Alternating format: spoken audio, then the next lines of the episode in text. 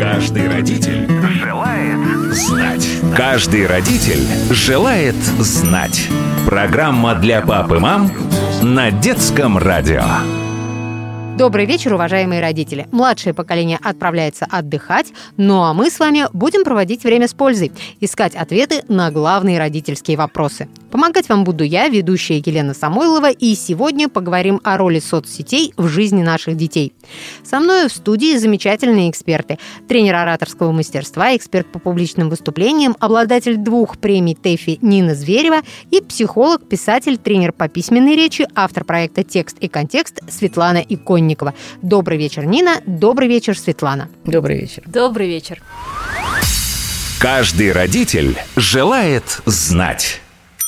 Соцсети – это абсолютная реальность нашего времени. Сами родители, которые рассказывают детям о том, что не сиди все время да, в телефоне, в компьютере, сами зачастую зависают.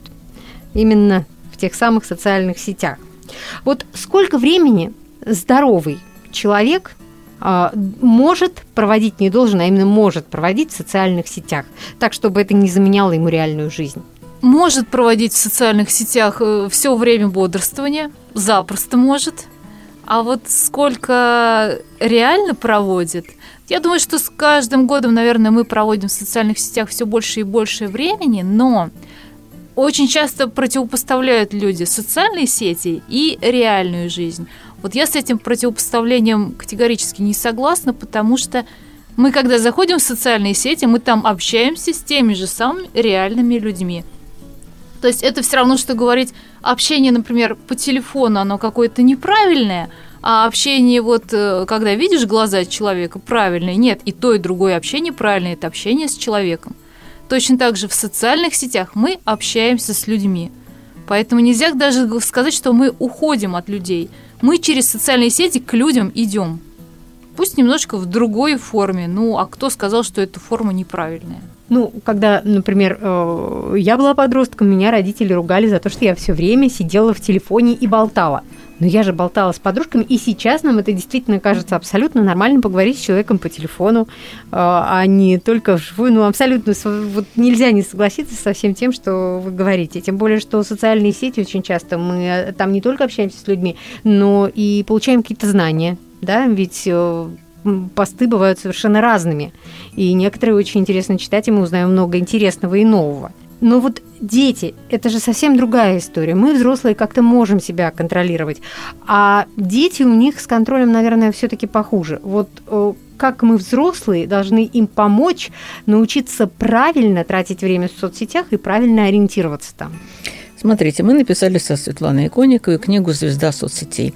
Она сразу стала бестселлером, что приятно. Нам даже в издательстве «Клевер» сообщили, что первый тираж не доехал до магазинов. Э, книга была распродана через интернет-магазин. И сейчас очень многие родители покупают эту книгу ребенку, и дети в магазинах просят купить им эту книгу. И при этом мы уже столкнулись с сопротивлением взрослых, когда взрослые говорят, ну как же мы купим эту книгу? А ребенок все расскажет про нашу жизнь в этих самых соцсетях. А если папа чиновник, а если папа закрытый там физик до сих пор, у нас есть еще тайны какие-то в государстве.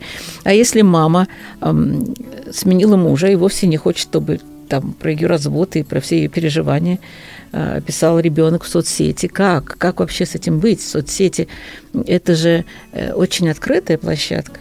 И даже если у ребенка всего 10 подписчиков, среди этих 10 подписчиков может быть э, какой-нибудь человек, который воспользуется этой информацией, она в открытом доступе. Поэтому я считаю, что запрещать вообще это самая плохая ну, самое-самое плохое из всего. Последнее дело. Ну, потому что все, что мы запрещаем, сразу вызывает огромный интерес и желание, значит, не следовать нашему совету. И очень много мыслей возникает о той самой белой обезьяне, о которой мы не должны думать. Сразу возникает мысль, какая она белая обезьяна, большая она или маленькая. А тут ребенок чувствует в себе желание стать блогером. Они все хотят сейчас быть блогерами, тиктокерами, и надо сказать, что на меня ТикТок производит очень сильное впечатление в плане талантов детей. 15-16-летние э, дети оказываются потрясающими режиссерами, потрясающими продюсерами. За 15 секунд рассказать историю веселую, в картинках, Вы посмотрите, вот, э, ну, или сами эти сюжеты этих миллионщиков, тиктокеров, или достаточно смотреть там репортаж Алексея Пивоварова про ТикТок, чтобы понять, что это такое за площадка. Я очень советую, потому что это площадка нашей молодежи. Им все скучно, им все длинно, им все размазано. И они, кстати, очень мало разговаривают по телефону. Они пишут по телефону, но не разговаривают. Сокращая слова, так чтобы быстрее. И сокращая слова. Однажды я на своем семинаре для подростков, у меня такие были, э, сказала, ребята, давайте расскажите мне, какие у вас рингтоны на телефоне. И была такая загадочная тишина, я поняла, что я сказала что-то не так. Хорошо, что я быстро сообразила. Потому что до этого они мне как-то доверяли, а тут что-то прям тишина. Я говорю, у вас нет рингтонов? Нет. У них не включен телефон никогда. Он не звонит. Они пишут, они нет, они не звонят. Абсолютно. И все. Да. Зачем им разговаривать? Они сидят в кафе рядом и пишут друг другу. И это, кстати, проблема, потому что тут коммуникация такая живая. Сейчас мои взрослые ученики, э, очень большой запрос на коммуникацию, на small talk. Все не знают, о чем поговорить, когда вот так вот ситуации 2-3 минуты надо поговорить. Разучились люди разговаривать.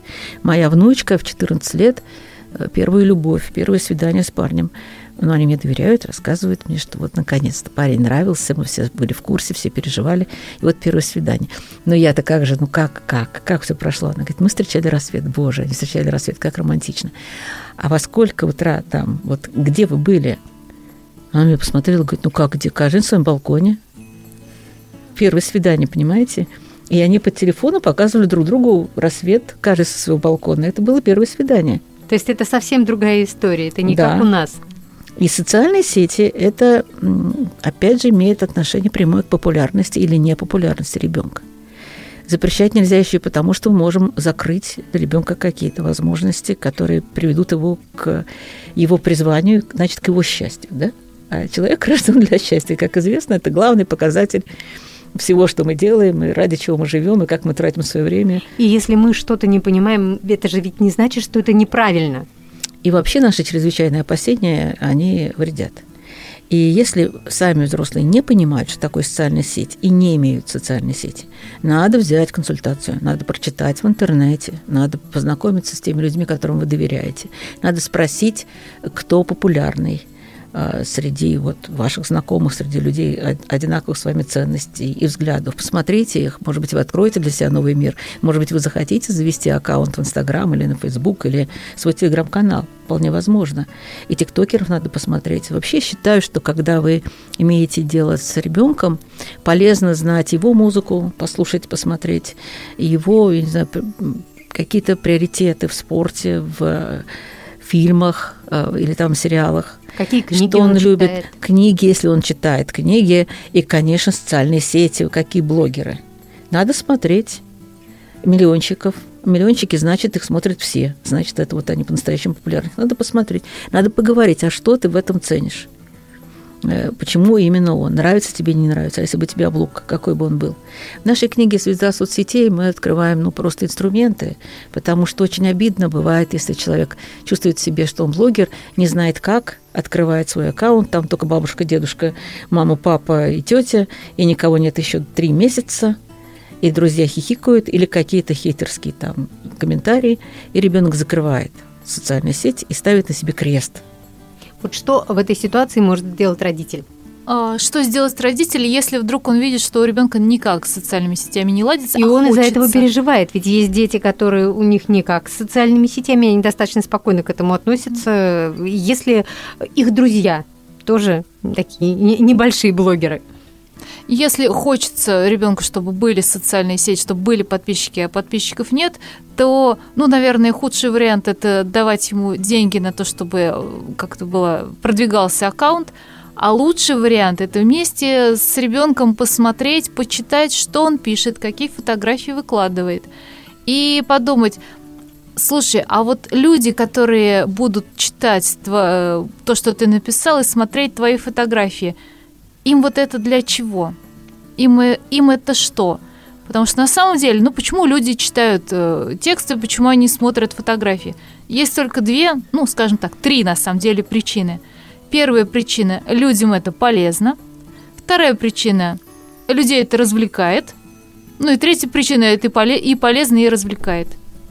И если мы понимаем, что в этом тексте нет ничего полезного, ну и ничего интересного, развлекательного тоже нет, то понятно, что его никто читать не будет, никто его лайкать не будет.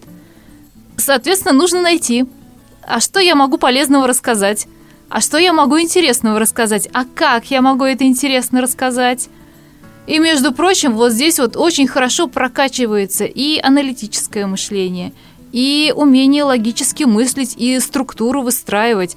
Так что вот если вдруг всерьез ребенок захочет вести социальные сети, то будьте готовы к тому, что еще и оценки его тоже повысятся, потому что он включит на полную мощность все свое логическое мышление. Весь свой креатив. Весь абсолютно. Но надо, чтобы понимал человек, что это труд.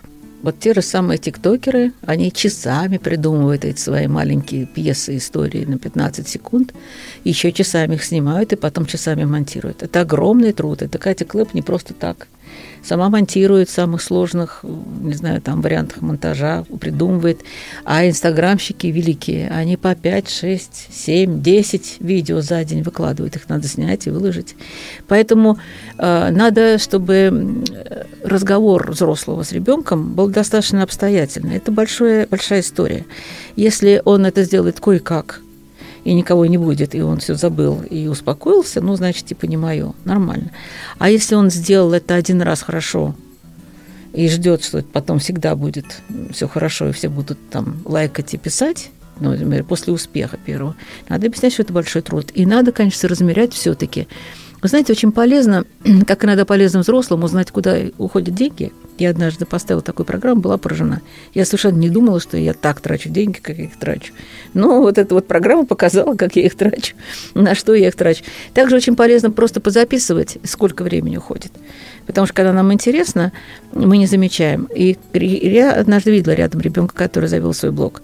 И он каждые три секунды проверял, э, кто не читает, не читает. В этом прошел весь день. Ну, даже один день мы можем этому посвятить, потому что это там событие.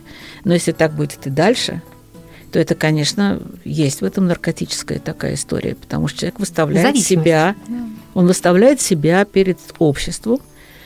Для него это сложно, он вышел, там сказать, вот к людям из этой скорлупы, и дальше, как люди откликнулись, кто откликнулся, сколько откликнулся, а как у других. И вот это все, это очень серьезная история. Психика детская достаточно хрупкая. Поэтому, конечно, взрослые э, как бы должны быть, мне кажется, вот как взрослые друзья рядом, и готовы быть и к тому, что взлетит, мы никогда не знаем, и не взлетит. Вопросы все, вот, которые Света перечислила, очень правильные вопросы. И все-таки есть какие-то беспроигрышные варианты, где можно просто помочь. В нашей книге подробно они описаны. Но если есть котенок, или есть щенок. Ну, точно будут смотреть, если это хорошие фотографии или маленькие видео. Да? Даже известно, как снимать видео для Инстаграм. Посмотрите вместе с ребенком какие-то обучающие вещи. И, ну, помогите, чтобы это не было провалом. Потому что это публичный провал, вы понимаете, это очень серьезно. Ведь кто-то из класса все-таки увидел, и хи-хи-хи, у тебя там дедушка и бабушка подписаны. Ай. То есть а, ребенок в социальных сетях это повод родителям помочь и стать еще большим другом для него. Если мы способны дать совет какой-то, может быть, нам для этого самим придется поучиться для того, чтобы э, помочь своему ребенку. Это дорогого стоит на самом деле. Я знаю такой вариант, когда э, мама, узнав о том, что ребенок хочет завести э, свой блог, она сказала, давай начнем с моего. Она совсем не собиралась. Но это был очень правильный вариант, потому что ребенок рядом был. Он помог ей и создать этот аккаунт. Они гораздо быстрее все это делают. И они вместе выдумали, какой первый пост. Мама могла подставить себя. Она защищенный э, человек психологически, понимаете? И как ни странно, она выстрелила, у нее получилось. И, конечно, она сразу сказала сыну, что он помог, он молодец. Но на ее каких-то уже вещах он уже был более подготовленный к своему блогу. С другой стороны, если наш ребенок заводит э, блог в соцсетях, мы должны понимать, что мы должны быть готовы подставить ему плечо, если будут неудачи, если э, начнется троллинг со стороны сверстников. Про троллинг у нас да. есть целый специалист, который написал книгу «Троллология».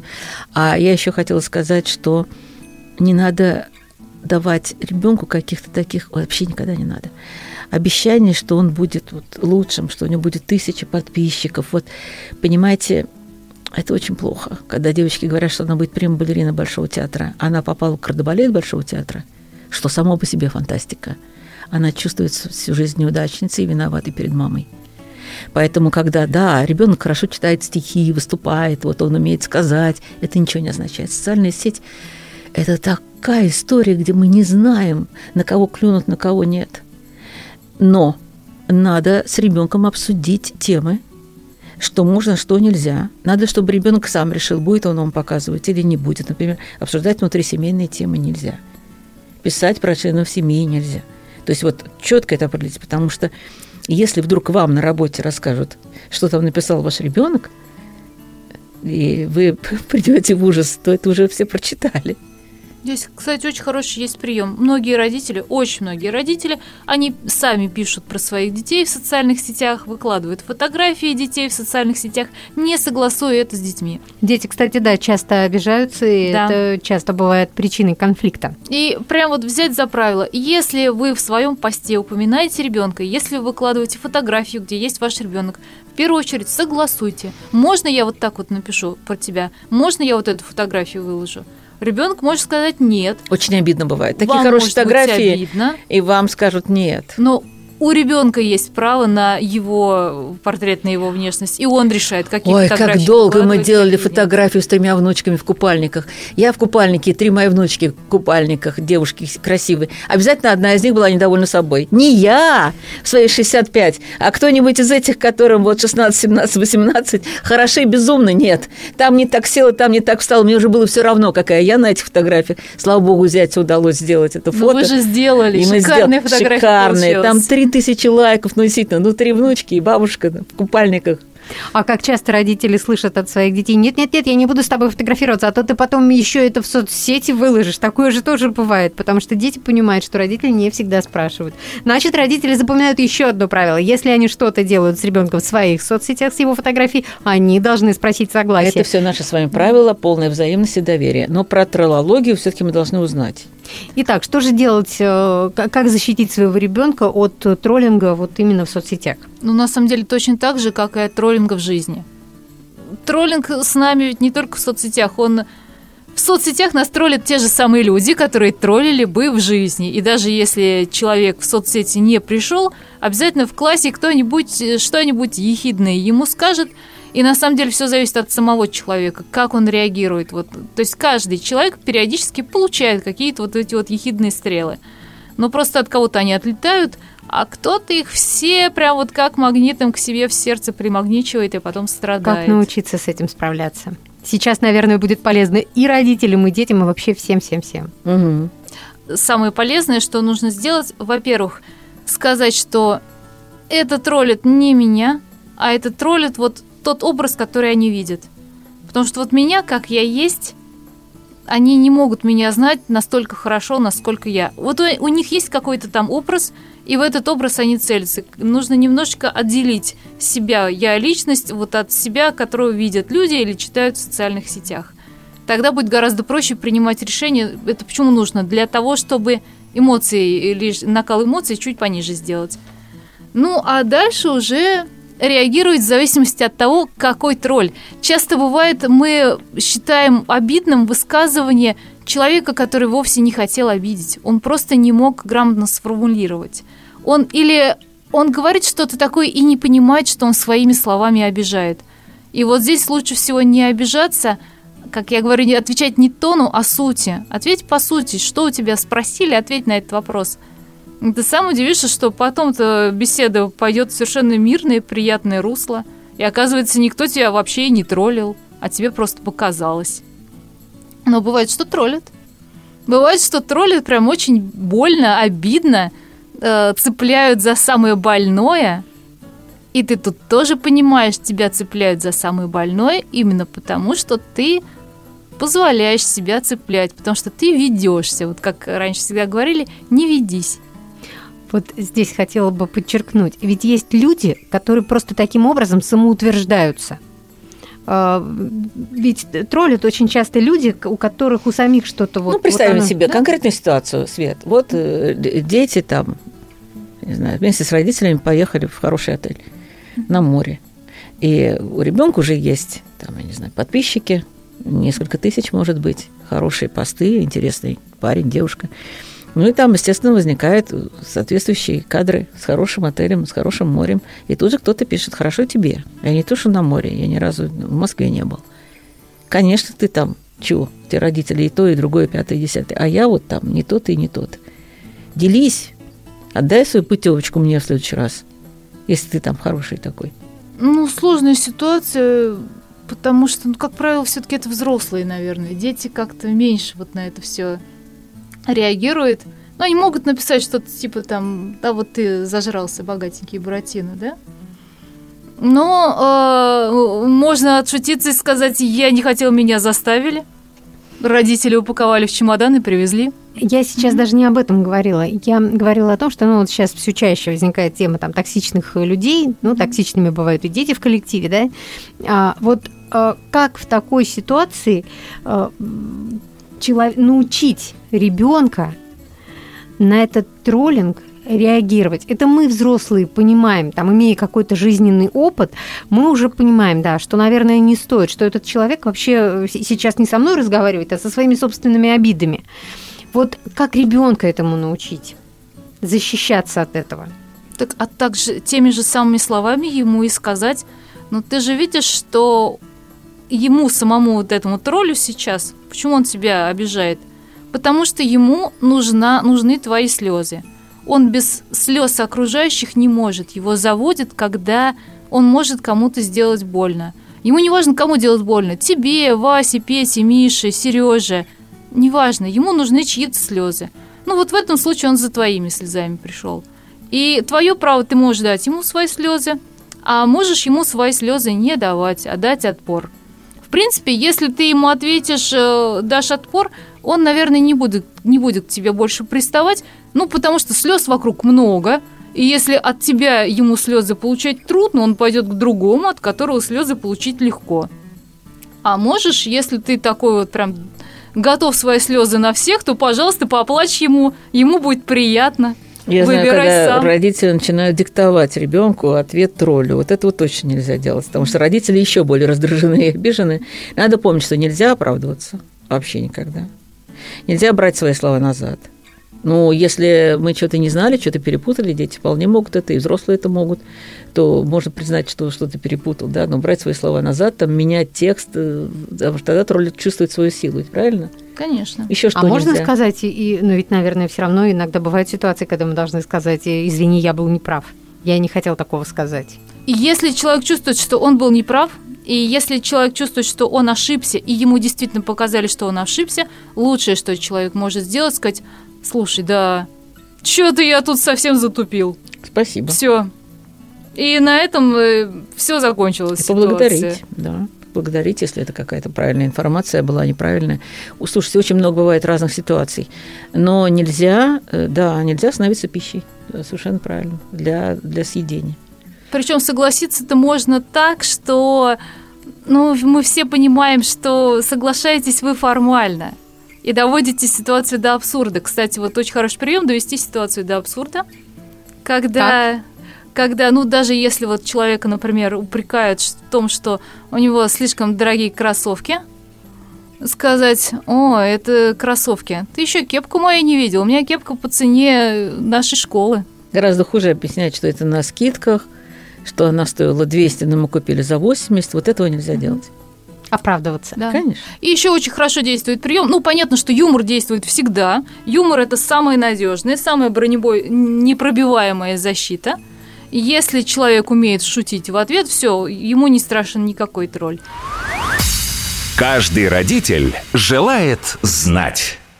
Время нашей программы подошло к концу. Напомню, что всю неделю мы беседуем с тренером ораторского мастерства, экспертом по публичным выступлениям, обладателем двух премий ТЭФИ Ниной Зверевой и психологом, писателем, тренером по письменной речи, автором проекта «Текст и контекст» Светланой Иконниковой. Завтра мы встретимся снова и поговорим о том, как помочь своему ребенку научиться выступать публично и делать отличные презентации и доклады.